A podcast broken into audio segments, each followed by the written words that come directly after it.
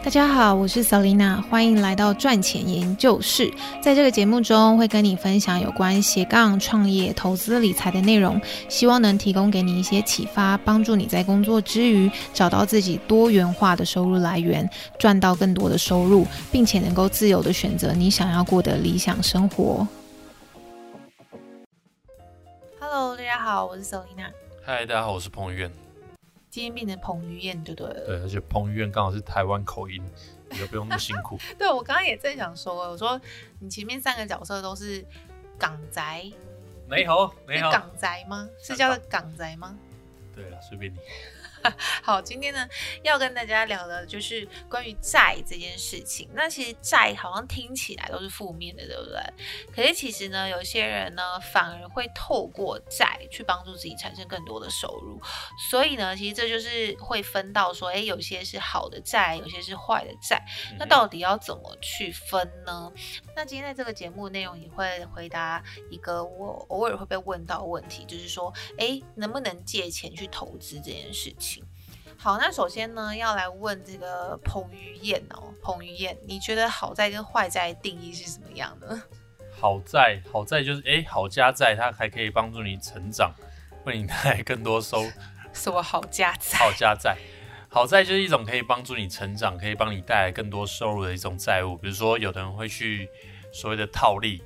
现在可能房地产的利率很低，他可能手上有不动产，他可以拿去把它增贷出来，然后再去做别的投资。那虽然增贷出来他需要一些利息，可是他去投资的投资标的物可以帮他做所谓的套利，那这其实就可以算一个好债。可是可能有些人不知道套利是什么概念。套利就比如说我们现在的房地产的利率大概在 1.3 到 1.5 嘛，但如果我们今天去投资一个可能在 3%、5% 的投资报酬率的一个投资产品，那你中间可能就会有3% 到 3.5% 之间所谓的一个利息增加的利息收入，那其实这个我们就会称为套利。对，坏债就是一种你借完，你除了要还利息以外，你拿坏债来买的东西通常会贬值甚至归零，那这个是一个没有回报的一个债务，那所以这个我们通常就会称为坏债。比如说你去买车子或买一些消费性产品，它通常是会贬值，就是你借钱去为了买这些东西的话，我们就可以称为它是坏债。对，但是其实我觉得坏债跟好债的区别呢，还是在于就是你的目的或你的目标这样子。像你刚刚提到说那个车子基本上会贬值嘛，但是如果你把你的车子拿来当成是生钱的工具，那它就不一定是坏债。所以接下来呢，我们要来跟大家聊聊5种就是大家比较常见的债务，那它到底是好债还是坏债呢？那第一个呢，就是这个房贷。房贷其实大家都会觉得是好的债吧，因为就觉得说，我买进了一个资产，那这个资产我把它这些债都缴完了，它之后就是我的一个上千万的资产。但是其实呢，更正确的观念是在这个《富爸爸穷爸爸》里面，其实我也讲过很多次了，就是其实房子呢，它是你的资产还是负债，其实基本上是看它能不能帮你产生现金流。举例来说，比如说我们你今天买了一个房子自己住，那你就是要付它的房贷，可是这间房子不会帮你产生任何的正向现金流，那以富爸爸他的概念来说，那这样子就是一个不好的一个资产，它就是一个债。可是呢，比如像我们在做隔套手足，我们除了每个月付完房贷啊，付完那些要付的费用之外，它还可以帮我们产生几万块的被动收入，那这样子就是一个好的资产，那它就会是，即使我们当时是用银行借款的方式去买它，我们还是有债嘛，但是它这样子就是一个好的债。那第二个债的种类呢，就是这个所谓的学贷。那你觉得学贷是好的还是坏的呢？学贷听起来应该是好的吧，因为它帮助我去学习成长，然后完成这个学业啊，所以应该是好债。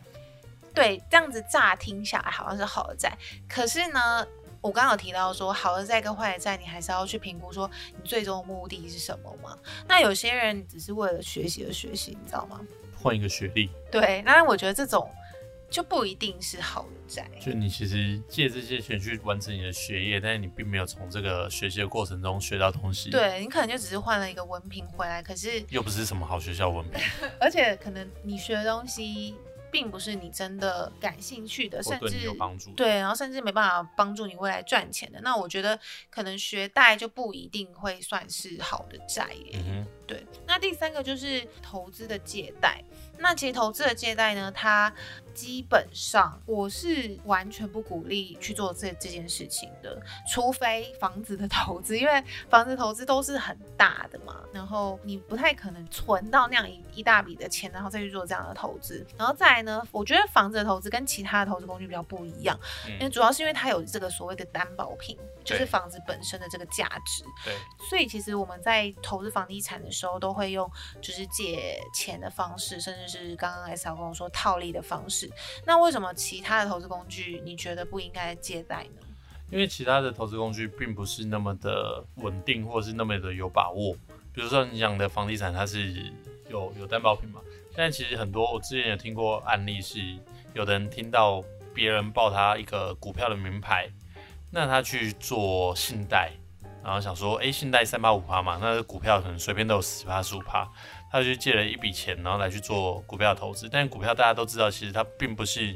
那么的绝对，就是它还是有它的风险在。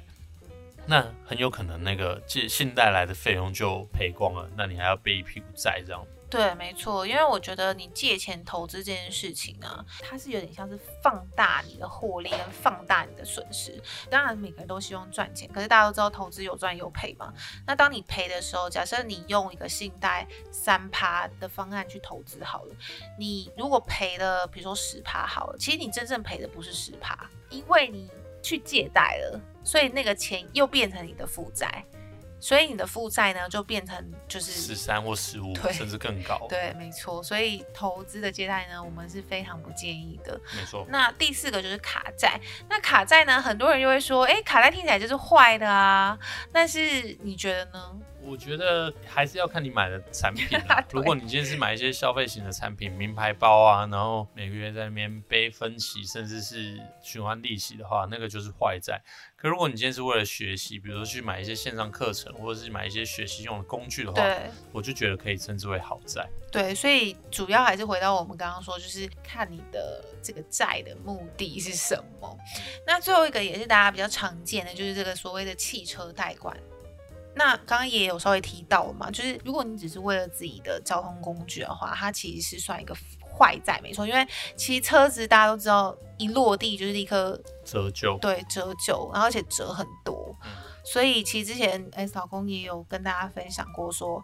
其实如果你要买车，买二手车也不是一个不好的选择，特别是大概2到3年的二手。对，因为它2到3年，它是它折旧的幅度最大的嘛。对，那车的状况也还不差，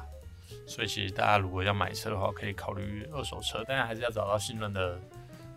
店家或者是商人这样子。对，所以其实汽车的贷款呢，也可以算是好的债，可以算是坏的债。那好的债呢，可能就是说，如果你把它拿来当成是一个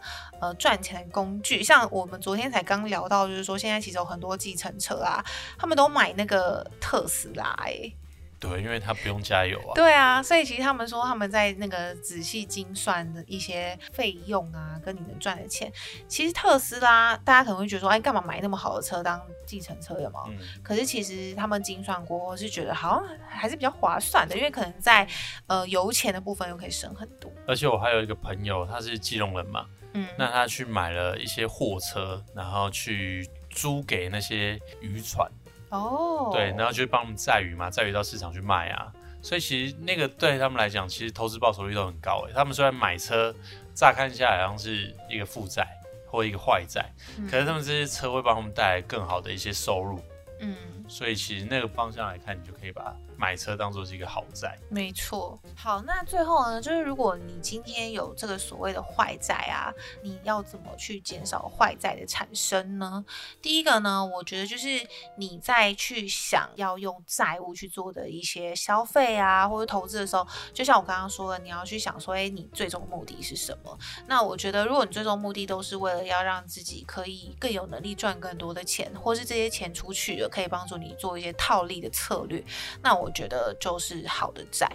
如果不是这些呢，那可能就是坏的债嘛。那基本上呢，我们在这个投资理财的路上呢，都要避免这个坏债的产生。即使你现在是有坏债的部分，那你就要去想，你要怎么慢慢的先把你的这个坏债先处理完毕。如果你今天是有很多债务的状况之下，我建议你可以先去区分开哪些是坏的，哪些是好的。通常呢，坏债也有一个蛮大的特性吧，就是呢，它的利息很高。通常呢，如果你今天可以优先的还利息高的债务的话，你的债务才有机会更有效率的还完。对，然后像之前有跟大家分享过我的学贷嘛，我那时候学贷大概大学4年大概贷了40几50吧，50万的学贷。那通常你贷款学贷它会给你一个8年的还款计划，虽然它好在，但是我就觉得8年，那我这样每个月要缴的利息其实很高。所以其实我就那时候就很努力，大概在1年半到2年之间，把这我8年该还的这个金额都努力把它还掉，就会省掉后面那些利息的支出。所以我觉得我大家如果有债务的话，其实可以先考虑，我们先把所谓的债务还清。除非说你真的有很好的投资报酬率啊，你可以把那些金钱做更好的运用。要不然的话，我会鼓励大家先把所谓的债务还清之后，再去做储蓄啊、投资这样。好，那以上就是今天要跟大家分享的内容。那希望今天的内容呢，对你们有帮助咯。我们下次见，拜拜。我这一集是谁？你这一集是彭于晏。好，彭于晏，我是彭于晏，大家晚安。今天的节目就到这边，谢谢你的收听。如果你已经想要开始行动，开始打造自己的多元收入，欢迎到我的官方网站 misselena.com msselena.com msselena.com 上面提供斜杠收入指南以及财富自由计划书2份讲义，提供给你免费下载，在官网的下载页签就可以找到连结。最后记得订阅这个频道，欢迎留下新的感想给我们评价，或是推荐给你身边的朋友哦。我们下次见。